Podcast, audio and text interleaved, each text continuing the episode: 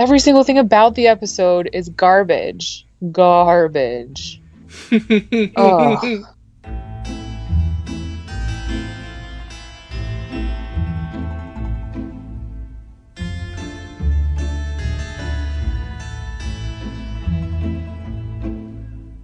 This podcast is a member of the Place to Be Nation family. Visit us at placetobenation.com, the only place to be in your pop culture world.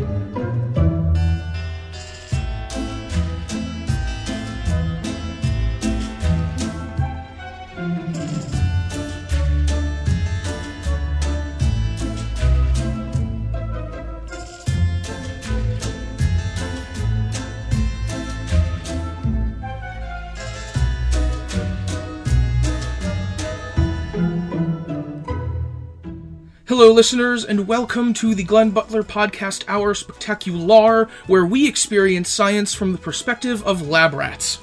I am Glenn Butler, and I'm not sure how much I've actually said this on the show before, but when inviting people on the podcast, I've often thought of it as bringing them into the podcast mind palace, a metaphor that obviously didn't originate with the series Sherlock, but probably entered a lot of people's vocabularies because of it.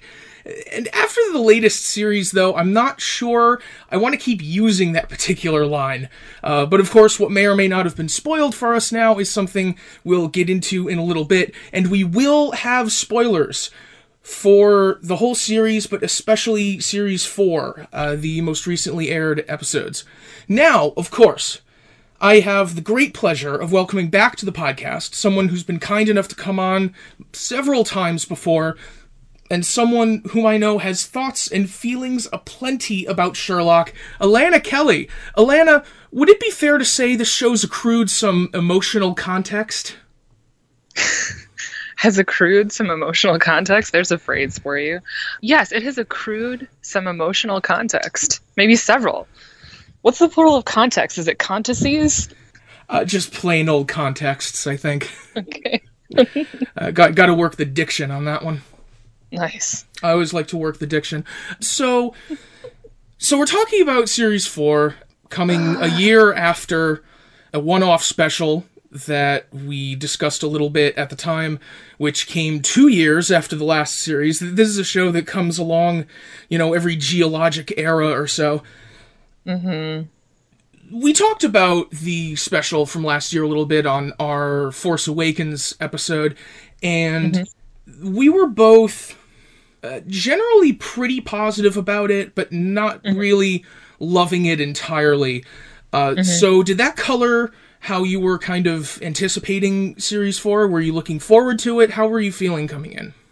I look forward to Sherlock. Um, I'm a, definitely a Benedict Cumberbatch super fan, so I, I, like to watch his work.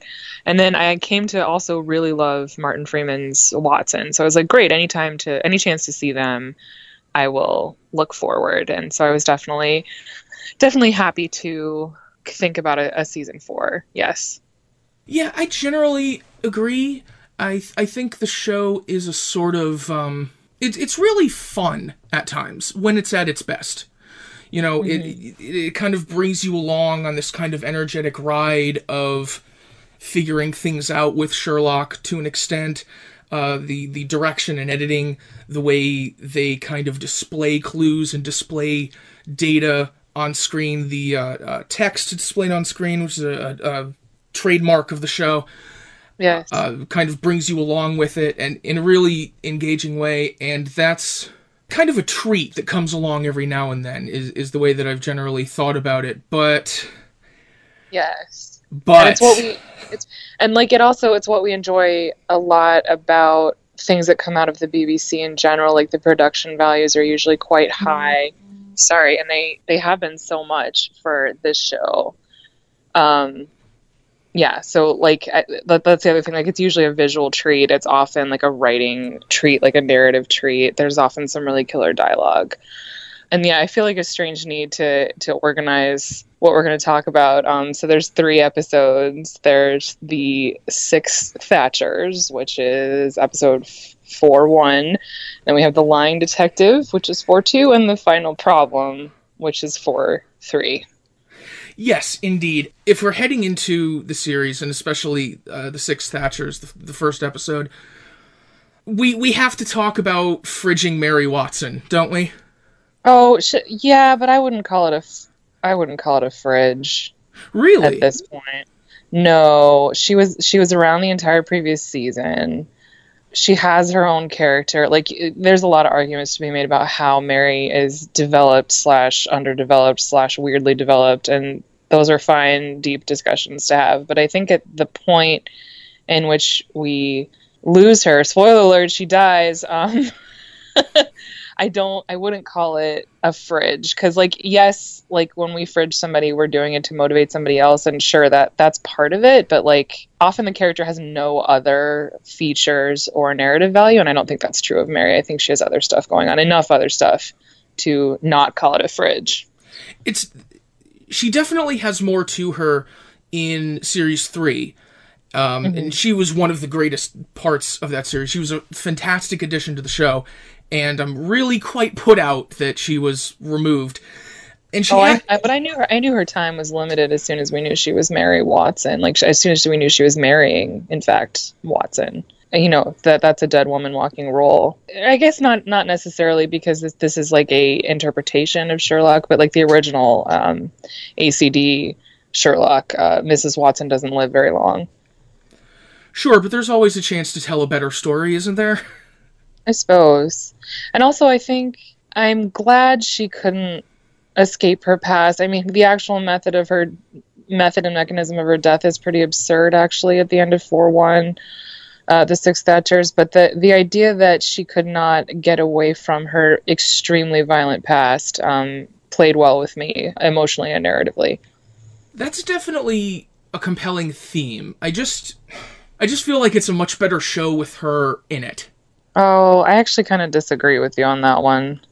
how so Um, well, I mean, I'm one of the things I enjoy the most about the first two series is how open they left the story for queer interpretations, and Mary's presence really just disrupts that, which is fine. And also, um, Amanda Abbington, I think, acted the shit out of Mary. Like, I think she added a lot to what was on the page for Mary. But like, I, I like my low key, unspoken queer um, Holmes and Watson, or, or Sherlock and John, as they're known in this modern uh, version of the story. Uh, I prefer them over over uh, Mary being in it, or, or or them being like you know like a Scooby Doo gang. I'm not not as into that. hmm The three the three of them. well you know i'm never going to be about the shipping but That's fine. Uh, I, I I get that as a perspective, definitely, but I don't know. There there is a whole raft of discourse about the uh, relationship between Holmes and Watson in this show and in every other adaptation, and there is a ton of discourse about whether it's low key open to queer shipping or whether it's crass queer baiting or whether it's just not there but you can read into it however you like. They used to leave it more ambiguous, and as they go on, they remove ambiguity in a way that distresses me. I liked it better when it was undeclared. I can see that. I can definitely see that. I I just Although that does definitely squarely make it queer baiting to leave it ambiguous. like, It does. Well, I suppose the label queer baiting depends on what sort of intentions you want to interpret into the actions of the uh, showrunners and the writers. And there is also a whole raft of discourse about good old Steven Moffat. And not not quite as much Yeah, about they- Mark Gatiss, but still. yeah, and Mo- Moffat tends to be kind of crass. Um, he cheats a little sometimes when he writes, but I mean, we don't we don't have to. I think those I think those complaints about Moffat are pretty well known. I guess what I want to talk about is four one. I thought was actually really a really solid installment. Four two, I actually really really loved, like genuinely loved and appreciated as a. I, I don't I won't I wouldn't call it a standalone, but like it has it has a it has an excellent um, you know villain of the week. And then four three was the single most disappointing television experience I think I have ever ever had. So there's that. oh yeah, we got the hot takes coming in. Mm-hmm. I really, really liked the middle episode. Um, yeah, I I'm predisposed to like the episodes where Sherlock is going after terrible rich people. Mm-hmm. Yeah, those are fun, and it was great. And Toby Jones was so good. He was so so very good at a character who is admittedly a little one note, but the way that he played that kind of put a little more subtlety into it. And then when he kind of dropped that veneer and was just cackling and cackling and cackling and would not stop, it, it really kind of gives the viewer the same impression that Sherlock has that, that the sheer arrogance and security of this man in his arrogance is just driving you mad. Yeah, and also I was a little nervous about the the teeth prosthesis that they made Toby wear, but actually ended up being okay.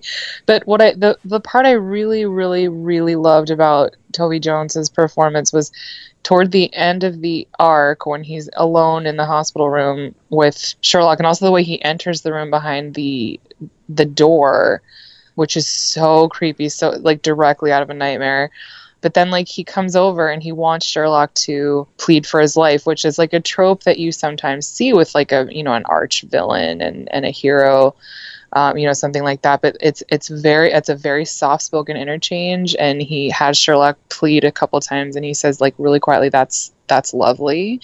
And it like really highlighted the perversion of it like the why, why was he a serial killer? Was it a power thing? Was it a gain thing? No like he was actually gratified by the extinguishing of other lives like a true pure psychopath. And which also like reflects back on how Sherlock is not a psychopath. Like they call like people call Sherlock a psychopath from time to time in the story. And it's like it was just like a nice drop in into the series. Like no kids like what an actual psychopath looks like is this? So. Well, what an actual psychopath looks like is the uh, serial killer from episode two, and what a psychopath looks like is the uh, big bad of the entire season, apparently. And there's there's Sorry. there's something else that there's possibly a lot to go into as far as the relationship that the show has with like actual diagnosable mental illnesses. Mm-hmm. You know, like when Sherlock calls yes. himself a high functioning sociopath when uh, yeah. he kills Rupert Murdoch in series three. Yeah. And yeah. and then when re- people are talking about Eurus as a uh, psychopath. Yeah. But when it comes to Culverton Smith, it's all about control and it's about power and it's about not just having that in the business world, but also having that in your hands. Yeah also the intelligence he displayed making Sherlock's accusation into a joke like he turns on a dime like he he doesn't lose any political face at all in the face of Sherlock's like accusations. It's just Sherlock doesn't have power at all. And yes it turns out he's designed a trap for Culverton Smith and and it's very delightful to watch him fall into it and everything. Um, and I was genuinely nervous for him um, when they're in the hospital.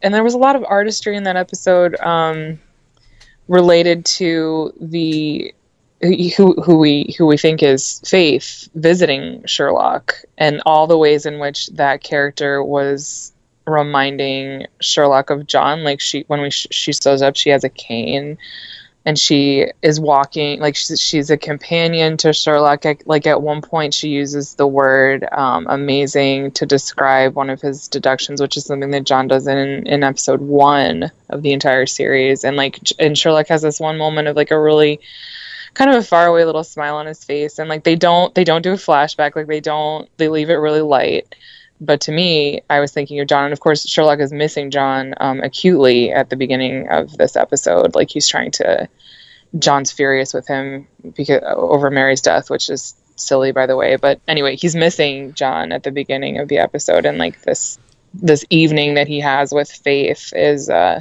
is interesting. See, that's that's somewhere else where I kind of fall on the um, fridging issue with Mary, where she mm. kind of hangs over the narrative for the rest of the series after she dies and hangs around with John literally for a while.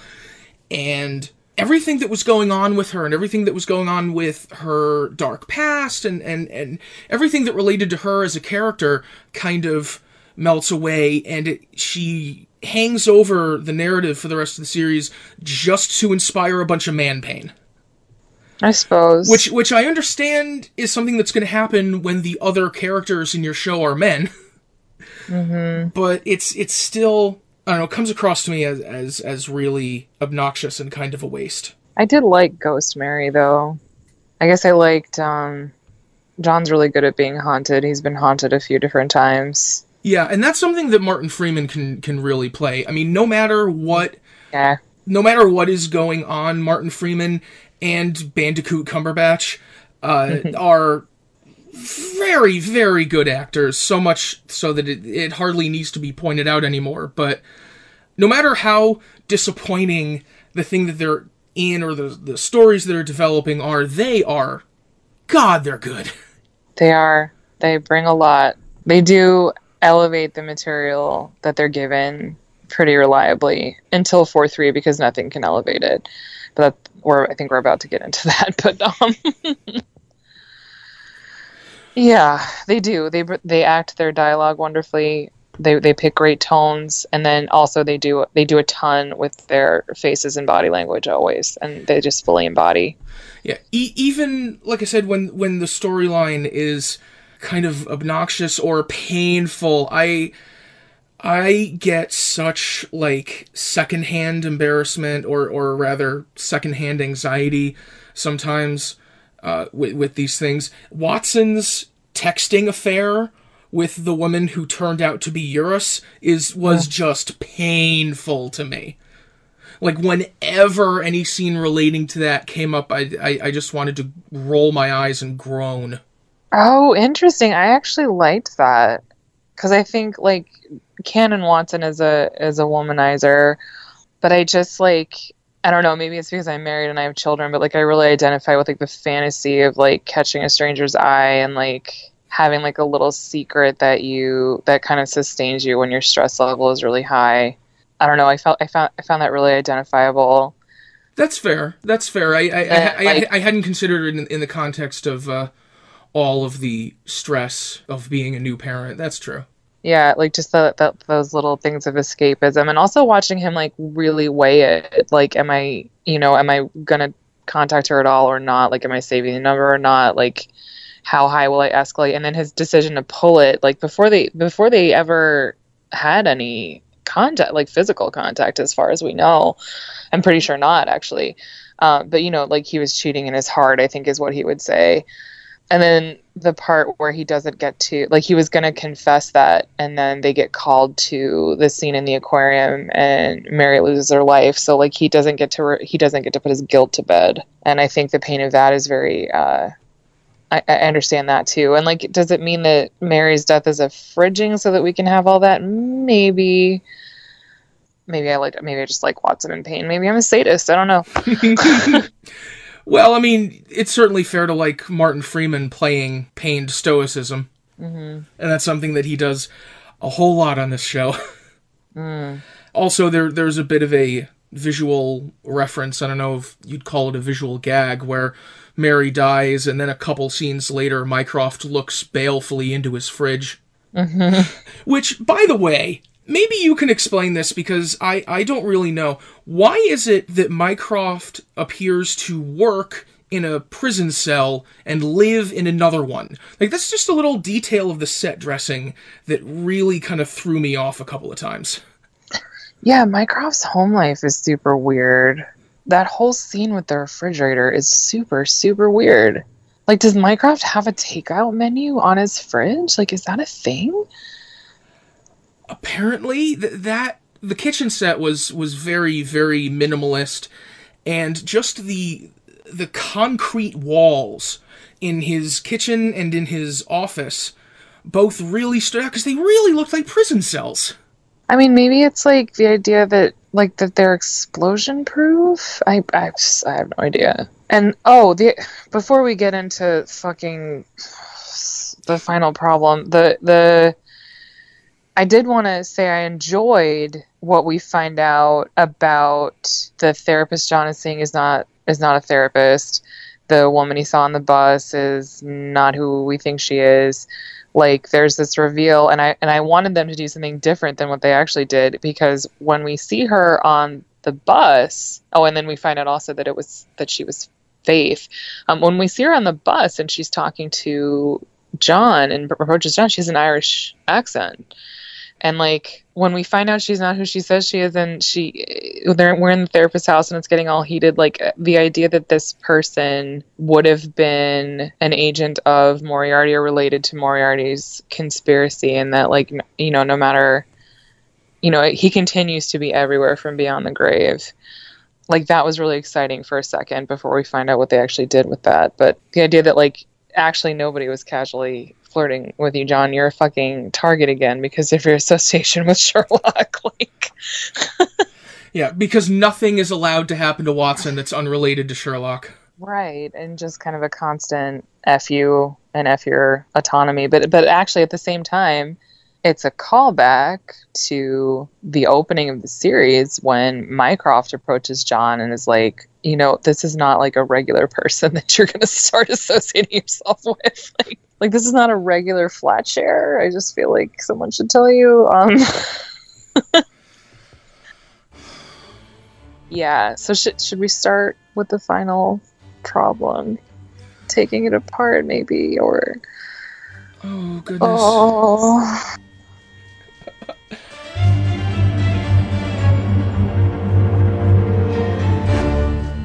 Promotional consideration paid for by the following. Voice of Ring of Honors, Kevin Kelly here. I just want to make sure you're all subscribed to all of our great feeds here at Place to Be Nation. Now, it's really easy to do. Just head to iTunes or your preferred podcatcher app today and search for and subscribe to the Place to Be Nation wrestling feed, Place to Be Nation pop feed, Pro Wrestling Only feed, and of course, the Kevin Kelly Show feed, which includes the full archives of my podcast. Subscribe, listen, and then rate us and leave feedback today. And of course, as always, enjoy all the great action of Ring of Honor Wrestling and everything presented to you on PlaceToBeNation.com.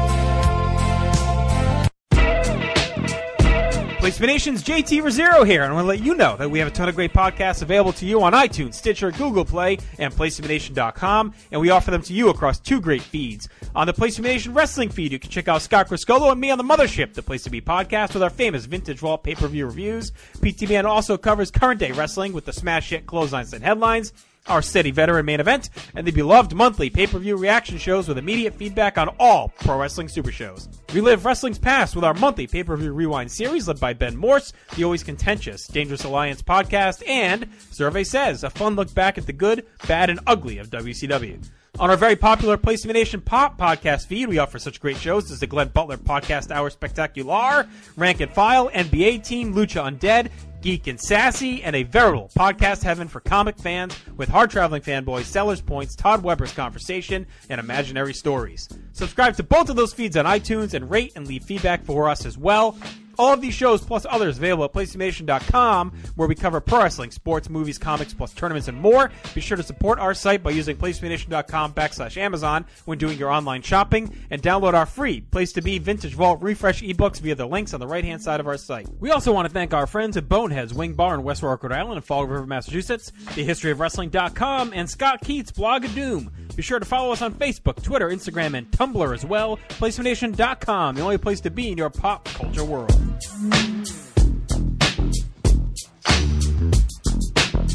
The PWO PTBN feed has changed its name. Now it will be known simply as Pro Wrestling Only, so it should be easier to find and indeed to say. All of your favourite shows are still here, including Where the Big Boys Play, Letters from Kayfabe, Titans of Wrestling, Tag Teams Back Again, This Week in Wrestling, and many, many more, including our full archives of tremendous content. So make sure you subscribe to the Pro Wrestling Only feed today.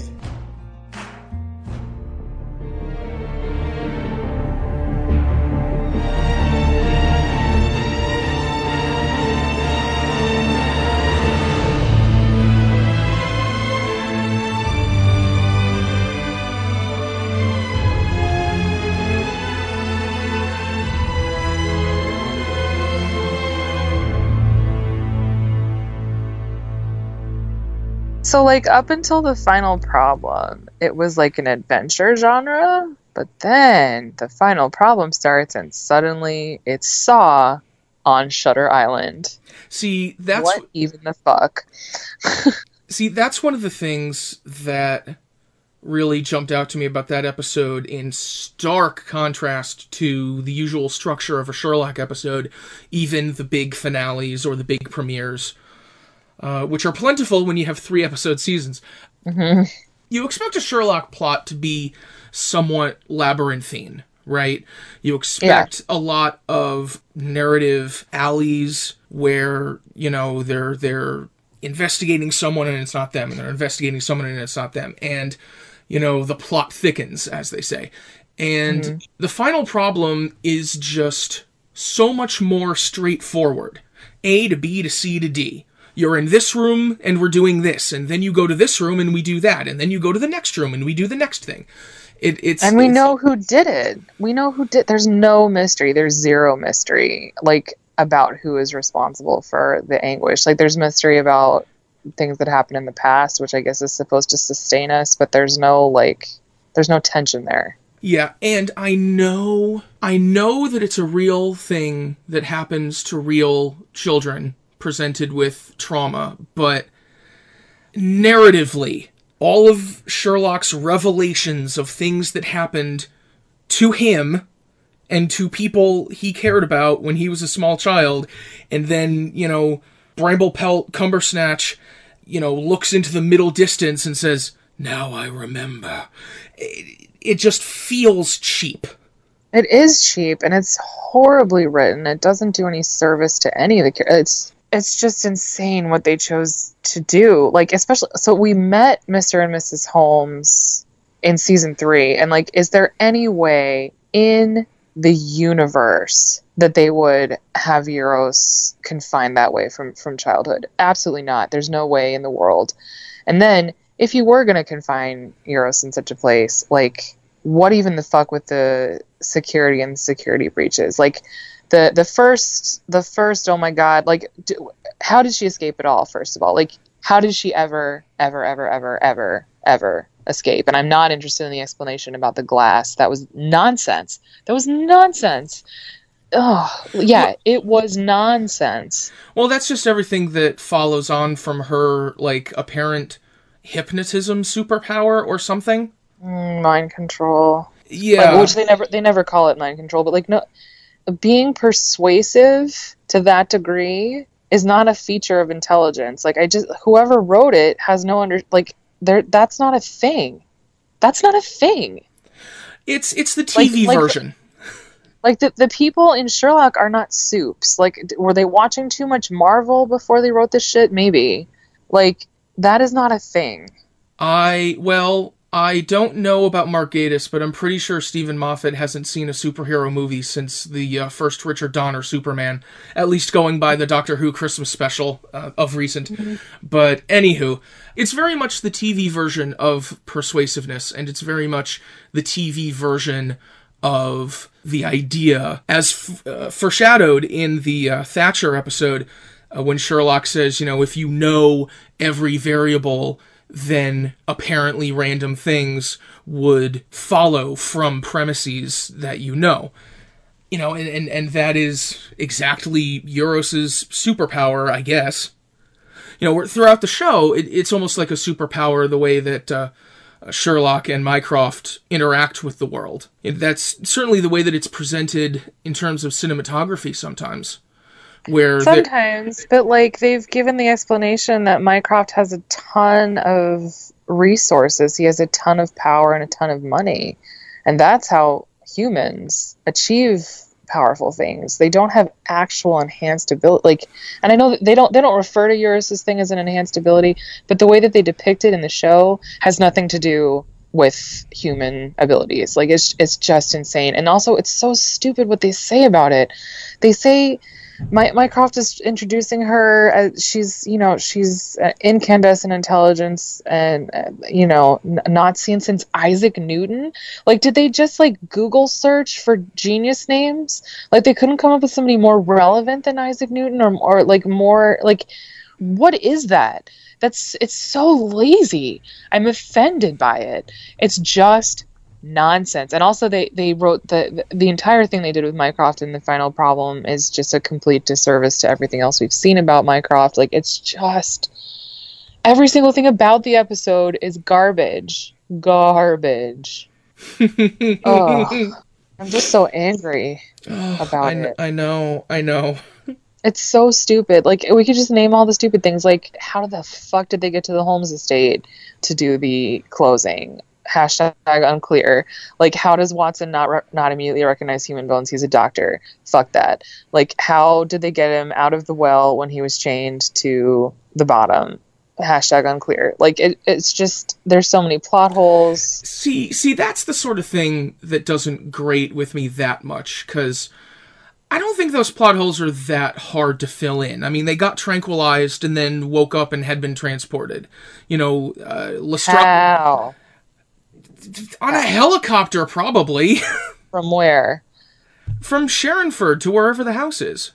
Oh my god. Contracted by who? How did she get out? What the f- Mm. She she has persuasion superpowers. Yeah. She Ugh. told she, she told the helicopter pilot to go there, and like I don't I don't know. Moriarty built the shack. I I don't know. See, that's the sort of thing that doesn't stand out as much to me. The, the things that that kind of irk me more about it are the things that are just concentrated on and turn out to be either trite or pointless, like everything on the airplane with the little girl, Yes. which turns out to be Eurus's mind palace or something. Oh my god, they did they barely bothered to address that and it was just ridiculous and like the the mystery about the song that she's singing makes no sense. The thing on the gravestones makes no sense. Like they don't flesh it out. It doesn't make sense. Like none of these mysteries are in character for previously established mysteries in the way that they're solved. Like that like Sherlock doesn't cheat. That's the entire reason we love Sherlock is he can explain in a list how he got from point A to B and it's usually ridiculous, but like he has a path and he can explain it to us. There are no paths with any explanations for any of the nonsense that they do in the final problem and it just it has nothing to do with the way that they tell stories in Sherlock. It's just crazy instead and they throw away the Victor Trevor idea that exists from Arthur Conan Doyle. Like they brought it in and then they crap on it immediately. Like it's just they also do not adequately give foundation for Eurus's obsession with Sherlock. We're supposed to somehow figure out from the story that she set Moriarty on his obsessive path with Sherlock because she is still obsessed with Sherlock and has been since she was a child and she was uh, horrifyingly jealous of Sherlock's friend and I they, th- I just think- don't they don't they don't prepare it I think actually Moriarty already knew about Sherlock. I think he mentions him in that scene five years ago before he goes to talk to Eurus. But uh, she definitely well she she sharpens his focus i think uh, she definitely influences him. Yeah, that's another thing that kind of grates about this whole series just past that they keep bringing Moriarty back again and again and again in various different ways. And they referenced Irene Adler a couple of times. And it's just it's just reminiscent of back when the show was better and had more ideas and people liked it more yeah right? I mean, maybe Lara Pulver isn't isn't available. That's fine, but like bringing her up for very little reason just reminds me of Scandal in Belgravia, which was an incredible episode of the show. yeah it was wonderful one was really strong it was Yeah. my favorite for a while Ooh, what is now? oh actually maybe it's mm, maybe it still is although really I, the reichenbach fall has so much Yeah, Going Reichen-. Reichenbach was really good. Last Vow, the wedding episode, was really, really good, I thought. That was uh, that one was okay, and I actually do really like the Lying Detective. I really do. It's it's got it's probably my top three now. Yeah. But, but Oh, yeah. some more so, some more some more nonsense with um like Mycroft is such an idiot in this episode. Um, and I en- I actually enjoy the the dynamic that they had previously established that Mycroft is smarter than Sherlock and and needles him about it from time to time, but like Mycroft is even more horrifically socially handicapped than Sherlock. Like I enjoy that continuum between the two of them. And then Mycroft is such a dumb shit in this episode. It really breaks my heart that he's just he's not allowed to be to be smart and um oh and I was gonna go sorry I was I'm I'm uh, bouncing a little bit but uh I I enjoyed the only the only moment the only moment in the final problem that I enjoyed at all was seeing that they that they did have they did have Moriarty and Eurus speak, so, and I was excited about the ramifications of that. Possibly, I enjoyed seeing him in the office, and like the idea that Mycroft had met him before. Like we learn it, we learn that it's before, like it's before the events of the series that that this happens, this meeting on Sherrinford because like Mycroft is so shitty about his distribution of information to everybody, and like this this one, which he became ashamed of, is obviously really damaging. So like I like I liked that one little fragment of um, why Moriarty and Sherlock, like Sh- Sherlock, of course, would naturally be obsessed with somebody like Moriarty, but like how much Mycroft was involved in in that, like. W- John, John's always naturally blamed Mycroft for how damaging Moriarty was to Sherlock, and then it's like it's it's even worse than we thought. So I kind of liked that emotion, sort of. But then they just oh they throw it all away again. Like I I I, would have liked it better if Eurus Eurus and Moriarty were like more more of a partnership, and less that and less that like oh well Eurus put put him under her sway because that's what she does. Thing that they kind of hinted at. Yeah, when I was uh, first watching it, I was about 60% convinced that they were going to go to Sherrinford Island and find Moriarty in the prison, too. Yeah, yeah. Actually, I, I had that thought also. And I also kind of liked the. There's some famous short story, and I can't remember, uh, and I apologize to everyone for not knowing it, but there's there's some short story where we find out that actually, and the, the story is set in a mental hospital, and we, we later find out that all the quote unquote doctors are actually the patients. And they've they've incapacitated all the actual doctors. And so there was like there was like a little hint of that when and John's kind of discovering like who is Eurus talking to on this tape? It's like actually that guy who uh unfortunately has no agency anymore.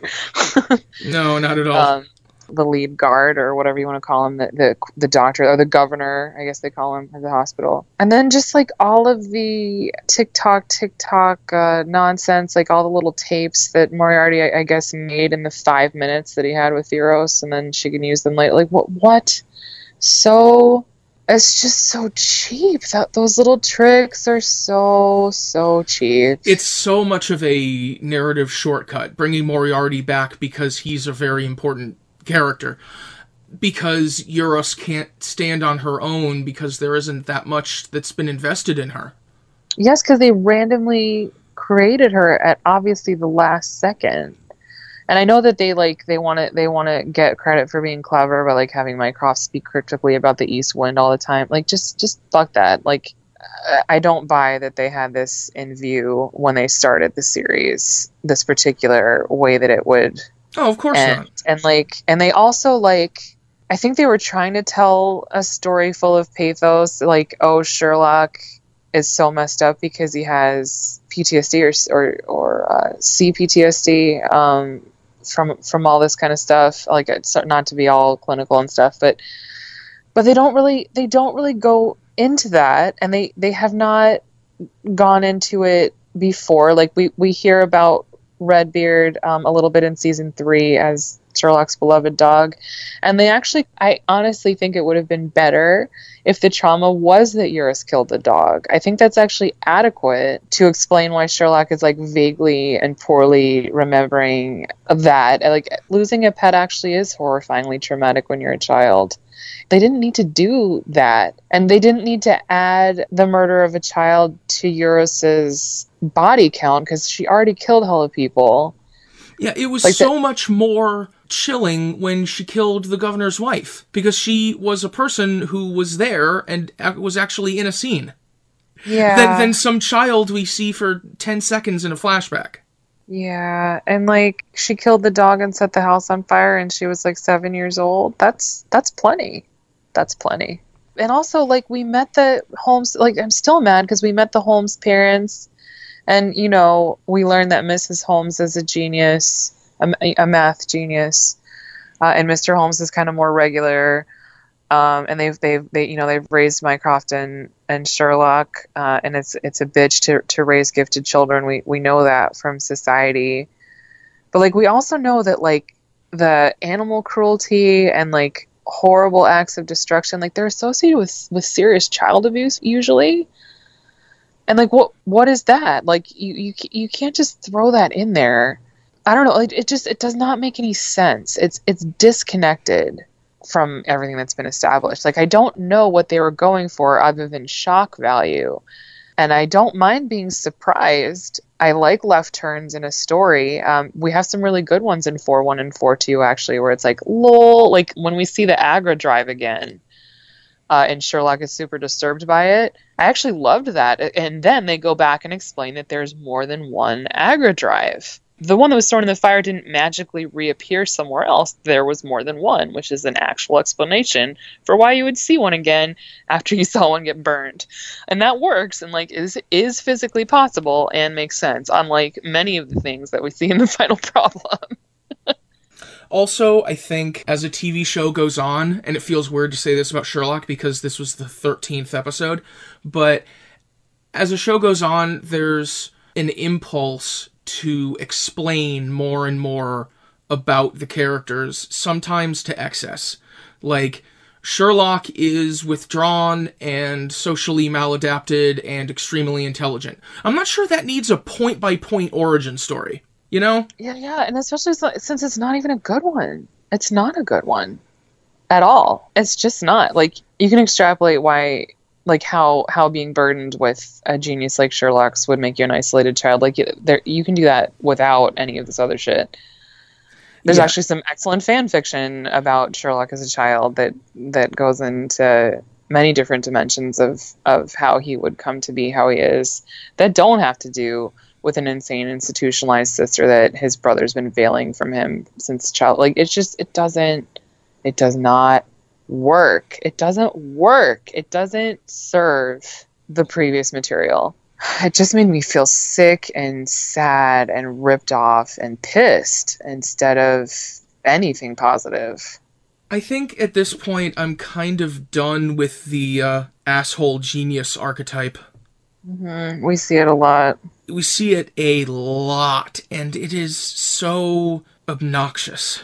Mm-hmm. I mean, to a limited degree, you can indulge it, but as you go on and you see it in more and more shows, and especially procedural shows, because it's always a character dynamic you can rerun, it, it's just tired, I think. You know, eventually, yeah. eventually you want every other character to just shun him because he, it's painful to be with him. Like Molly, more than anyone else. Oh, they really fucked with that too. I was kind of more interested in whatever Molly was going through before Eurus called her than I am in anything else that happened in the final problem. Yeah. You know, what got her so upset that day?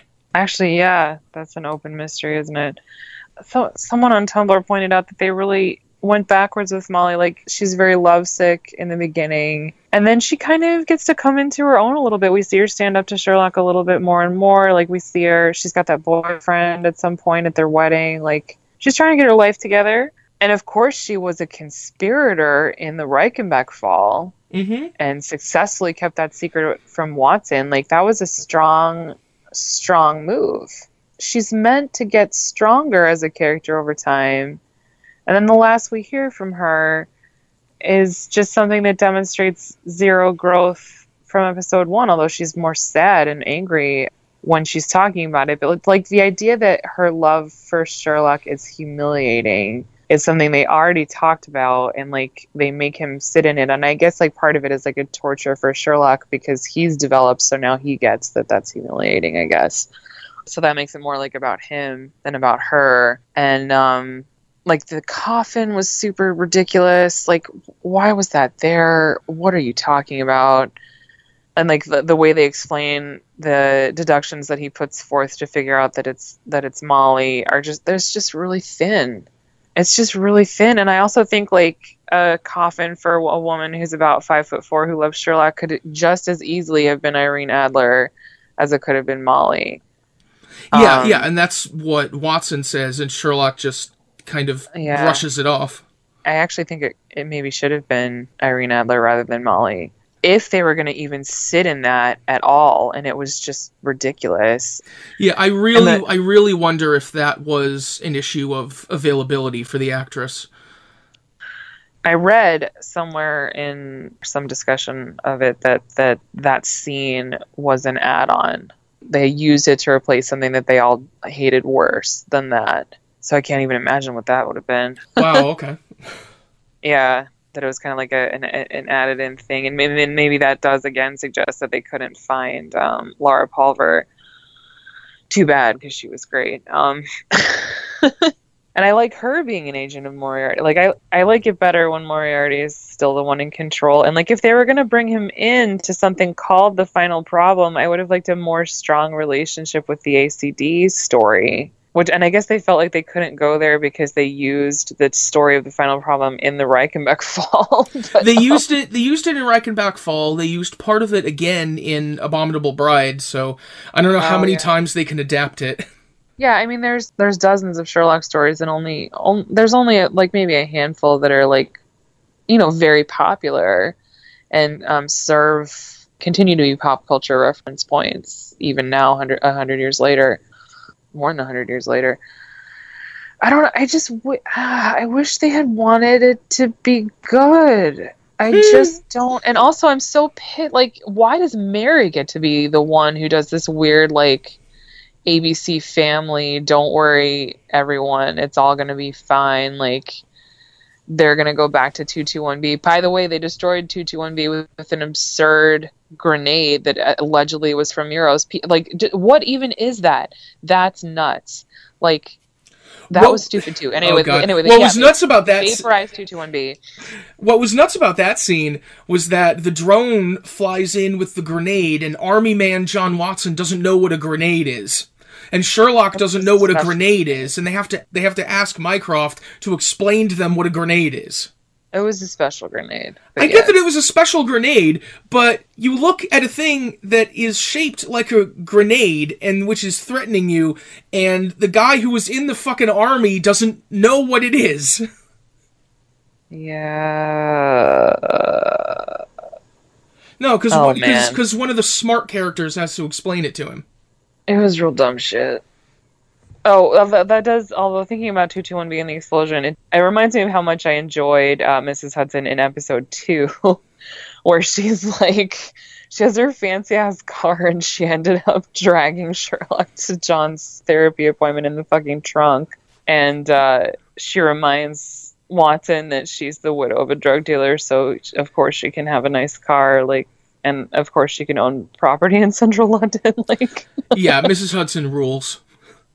Yeah, she rolled really hard in that scene, and like there were there was those there were those jokes about how predictive Sherlock can actually be, um, and John and, and you know John is so pissed about it, and then it was like you like you figured out where I would be, and like Ma- the, the ghost of Mary like explains like how Sherlock would be able to figure out where John was exactly, and then like the haha like he didn't predict that Hudders would throw him in the fucking trunk of the car though, like that that joke I actually enjoyed. I think it might have been the last time I laughed um, in the Sherlock series because I did not crack even a smile in the entire Final Problem.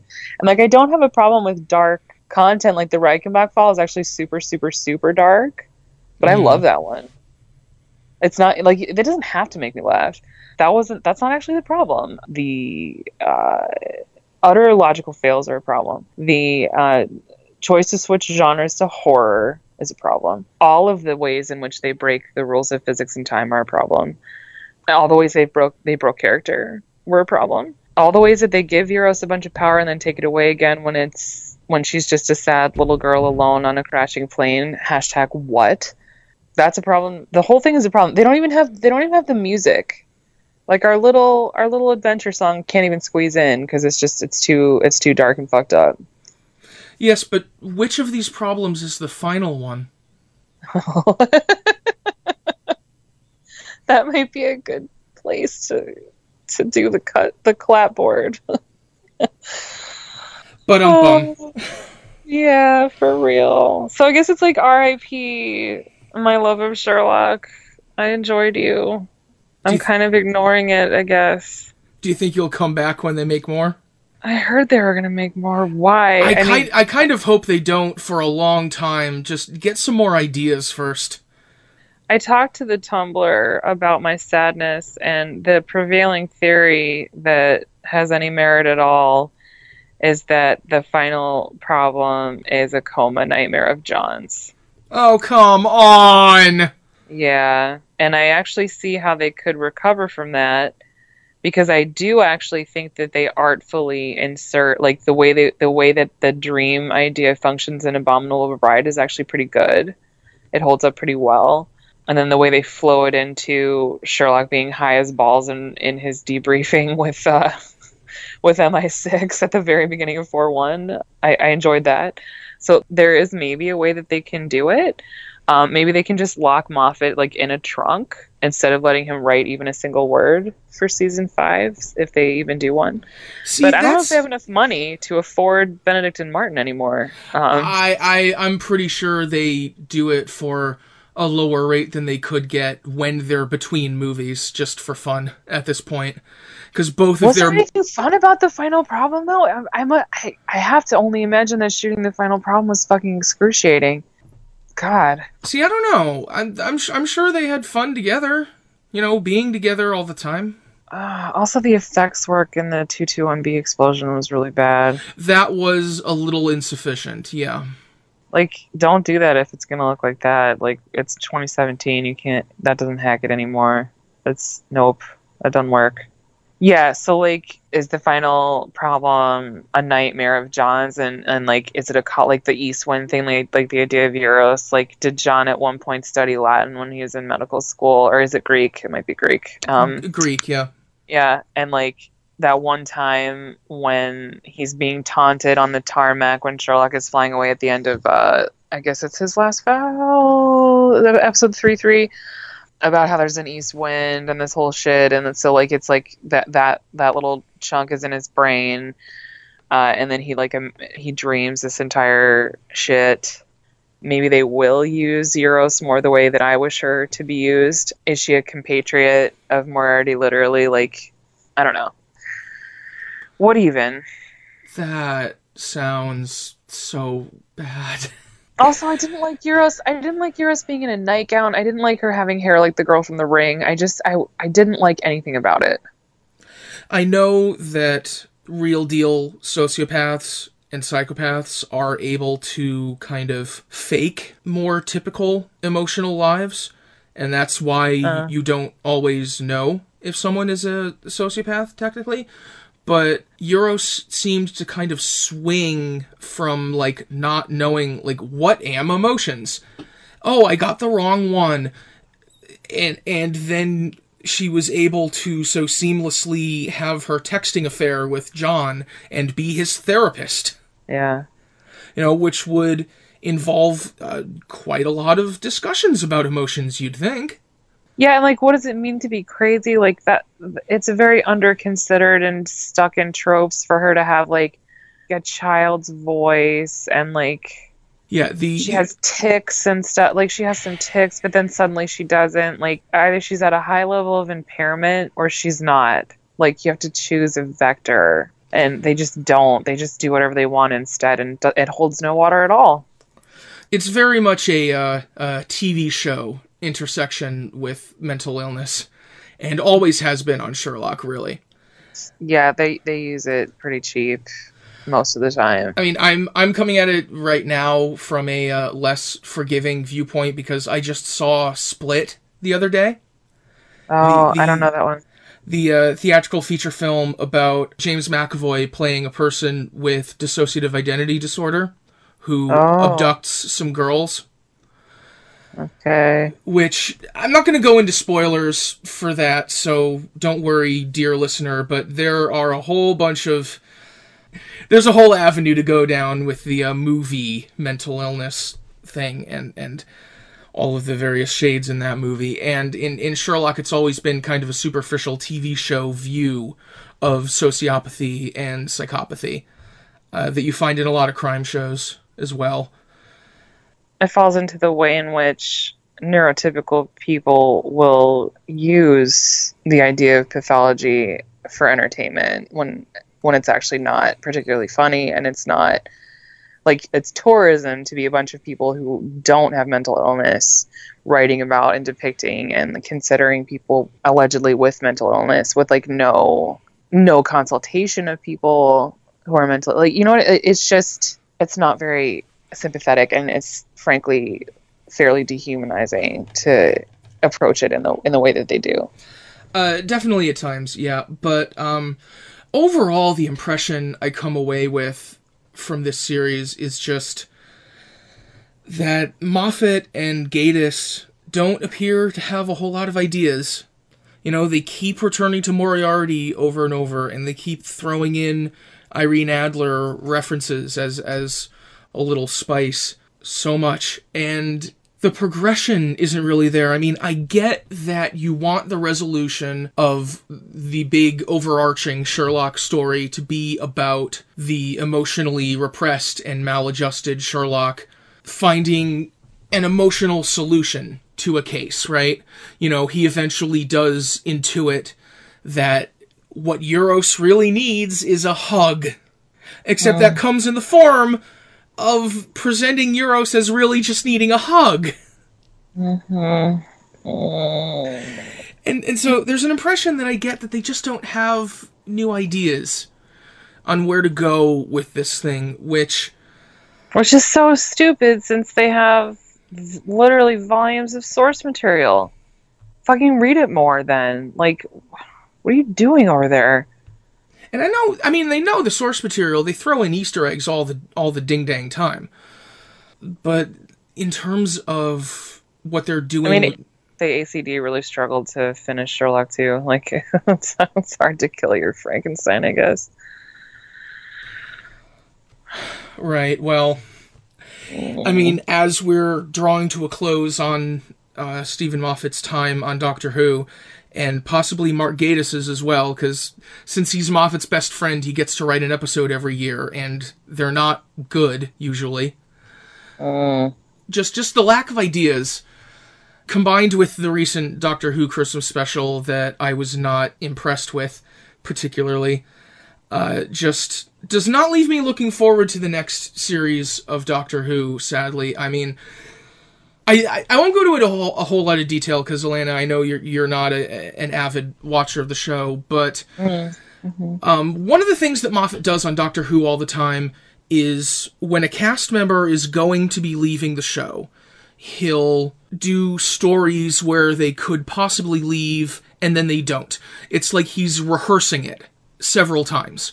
Uh, When when um, Karen Gillan was going to leave the show, there there were a few times where you know the Doctor would drop her off at a house and she would be gone for an episode or two, or or something would happen that might presage her leaving the show and then she wouldn't. And then eventually she did. And when you're coming up to the time when as a viewer of the show you know you know cast members leaving the show this is actually it this time you think okay Moffat and the other writers uh, have rehearsed it in this way and this way and this way. When they actually do it, they've got to have a better idea than all those rehearsals, right? And the same thing happened at the end of the 2015 series of Doctor Who when another cast member was leaving the show and had rehearsed it so many times in so many different ways that you think, what the hell is it going to be this time? And it turned out to be wonderful. Uh, the, Ah. the, the last three episodes of series nine of Doctor Who, I thought were so, so good and handled that departure so, so well. Told a better story than those rehearsals and functioned in a way as a rehearsal for Steven Moffat leaving the show. You know, th- th- there are all sorts of things. I I don't know when he thought he was leaving or thought he could be leaving after that series or the Christmas special following that or whatever before he got signed on because the next showrunner won't be available until 2018 so he's doing one more series and so there's that tension right now as well Uh-huh. like we know this is Moffat's last series, probably with the Christmas special after that at the end of the year as well. But series 9 would have been such a good ending for his tenure on the show. And even the uh-huh. Christmas special following that would have been a good ending for his tenure on the show. And now with the most recent Christmas special and this most recent series of Sherlock, in which there aren't a lot of I- new ideas on how to move forward, I really, really hope that he has something good up his sleeve for his actual departure from Doctor Who, and I have no idea if he does. He probably doesn't, dude. I, yeah, maybe. He's not a long term planner. Like he's not. He hasn't done that for us or himself. Quite possibly. But, I mean, we'll see, I guess. Yeah. and and th- there's always the, the the fan dynamic with Moffat just uh, drives me batty sometimes because that that's Yeah. that's one of those areas where I don't like him as quite as much as his avid defenders, and I don't hate him as much as his haters because a lot of his haters I think hate him for bad reasons, but there are also good reasons to be dissatisfied with some of his work. So it, it- it's it's complicated, but um, man, I I hope he's got something good. Okay, let's put a more optimistic spin on it. It'll be great. And Ay, ay, ay, ay, ay. Um, I I actually read when I when I and was that's why and it, it'll it's, he's been working on it this whole time and Sherlock was so shitty because he was busy making Doctor Who wonderful. well, oh god, uh, series six of Doctor Who suffered in the extreme because Moffat's schedule in particular was packed. And he was trying to make Sherlock, and that year of Doctor Who, they did a long mid-season break, and even after that, they were essentially filming all of his first drafts. So that mm. didn't go well. So when he's when he's really really busy and making two shows at the same time, it's not a great track record. Although Sherlock was great that year. In any event, um, I did actually read today when I was uh, looking around in a couple of places that apparently at the same time that they plotted out the um, framing structure of series four, they actually plotted out series five a little bit too. I know, I know. Okay. I, I have I have no idea if or when they'll wind up making it, but there's that. oh, oh man. I mean, will I watch it if it shows up? Of course I will. Probably, depending on how five one looks. depending depending on how busy your life is. It depends on what they do in five one, I guess. Or I suppose I probably will finish it. I have compulsion to complete pretty badly about most things, even things that betray me. Like Dexter comes to mind uh, as a show that went off the rails and and broke my heart. But then, like maybe it was kind of okay at the very last second. Uh, and then, like Weeds also was a show that um, went pretty far off the rails and then sort of vaguely came back. But it's hard to know when to kill something that's successful. I, I, I appreciate the challenge of that, but it makes me, especially, I guess, I'm spoiled now that we're in the era of the streaming produced uh, mini series because you get imme- you get amazing amazing content like like our friend uh, Stranger Things, which was clearly plotted from from head to toe before uh, and, and and you know Sherlock comes from a different time like if the, the, the mechanism of producing Sherlock is quite different and the the the time that they have had to sustain between uh, production cycles is, is much different and uh, all, all those challenges and I, I can respect those challenges it's just the the idea that they the, the idea that they seem to have had no end game and they gave us this is just wow although I, I suppose five really is going to happen and that makes that makes the final problem not the actual series series finale And yet it feels like it, it at the end too. It's like a total reset. You know, there's no more there's no more Mary. They have they have the baby, but apparently they can, you know, drop her off whenever. And oh god.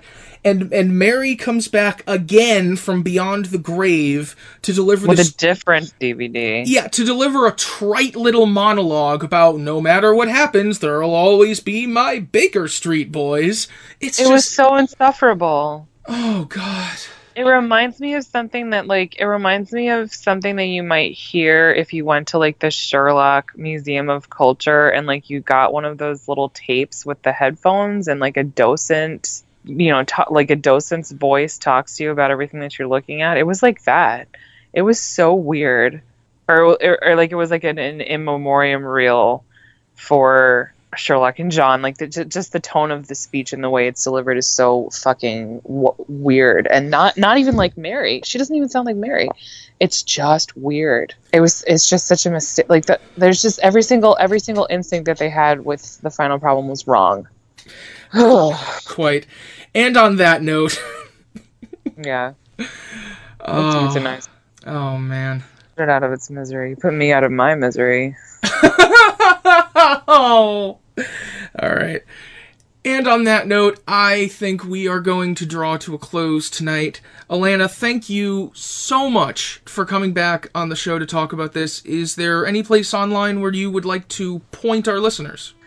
Oh, I'm in a little bit of a Facebook sabbatical because of grad school. But if people would like to talk to me, uh, you can use Messenger to reach me at Alanna Jane.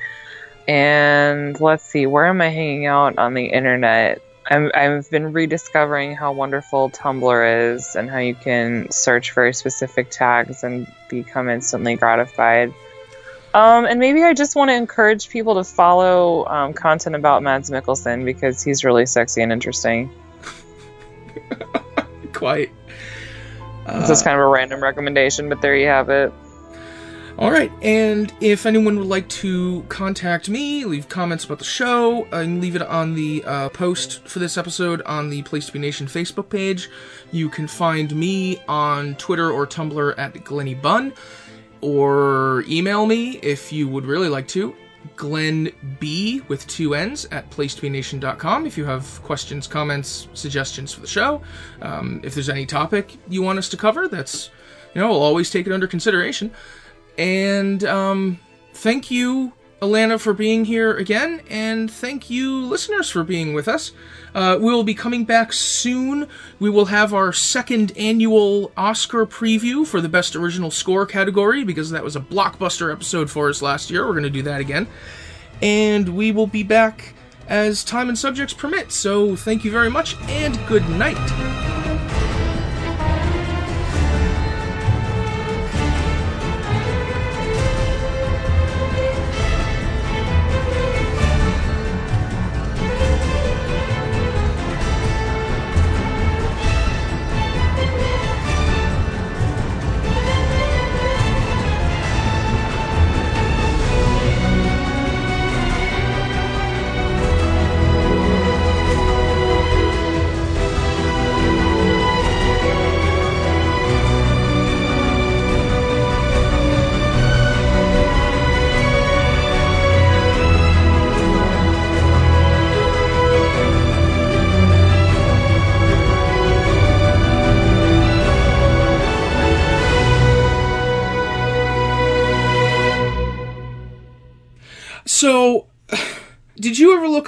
Uh, Sherlock on Tumblr or, or Twitter or anywhere? Yeah.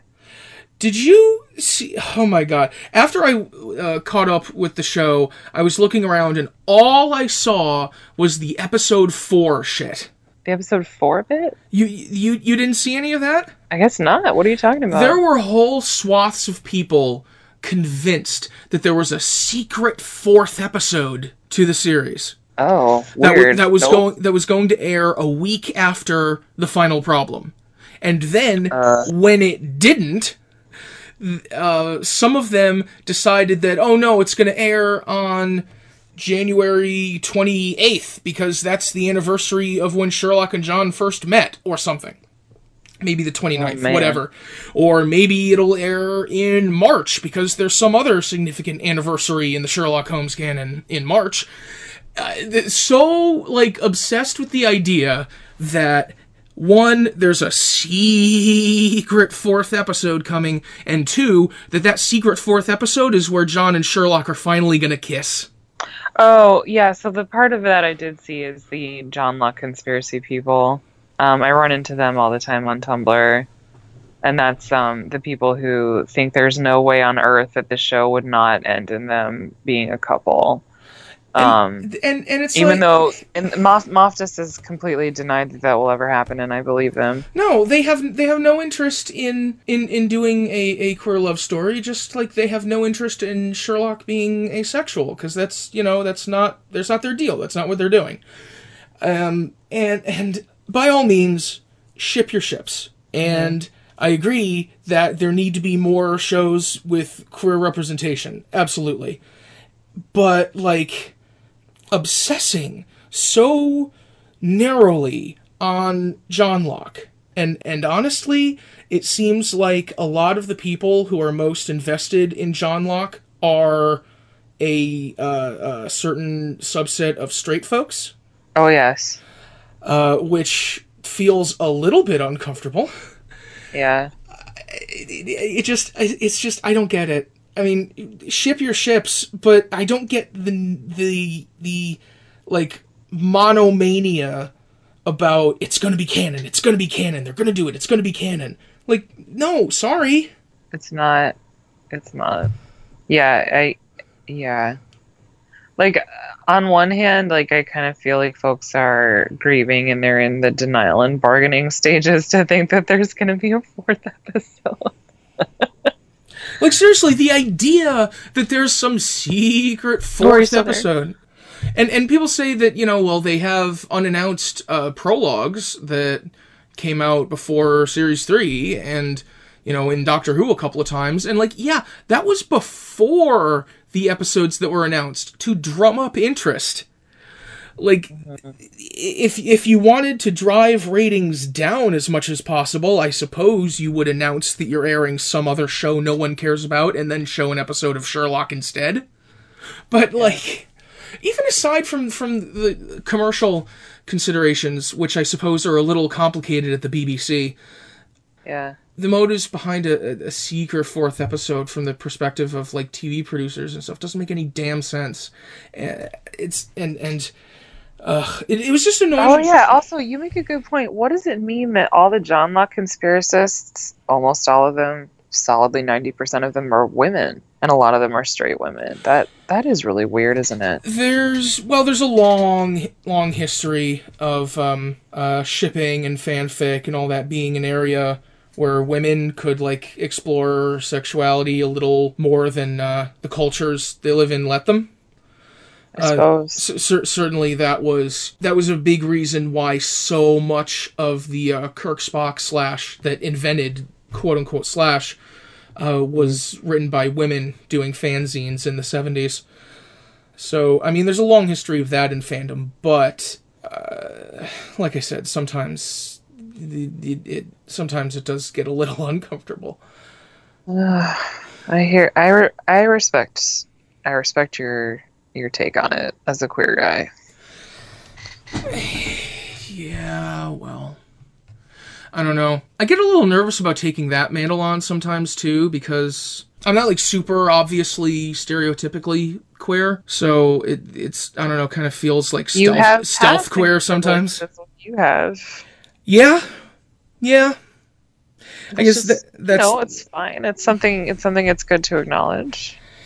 Yeah. It just it, it gets it gets complicated, you know, where there, there's there's a certain there's a certain passing privilege sometimes in in bisexuality or pansexuality, but there's also the conflation of that sort of passing with there's the idea that that's tantamount to straight privilege that that some uh, monosexual queer people used to kind of minimize and dismiss bi and pan people it gets so so complicated I mean, we're humans, so anything we can throw in a hierarchy and punish each other for, we will. yeah basically That's apparently part of human nature that we can't shake.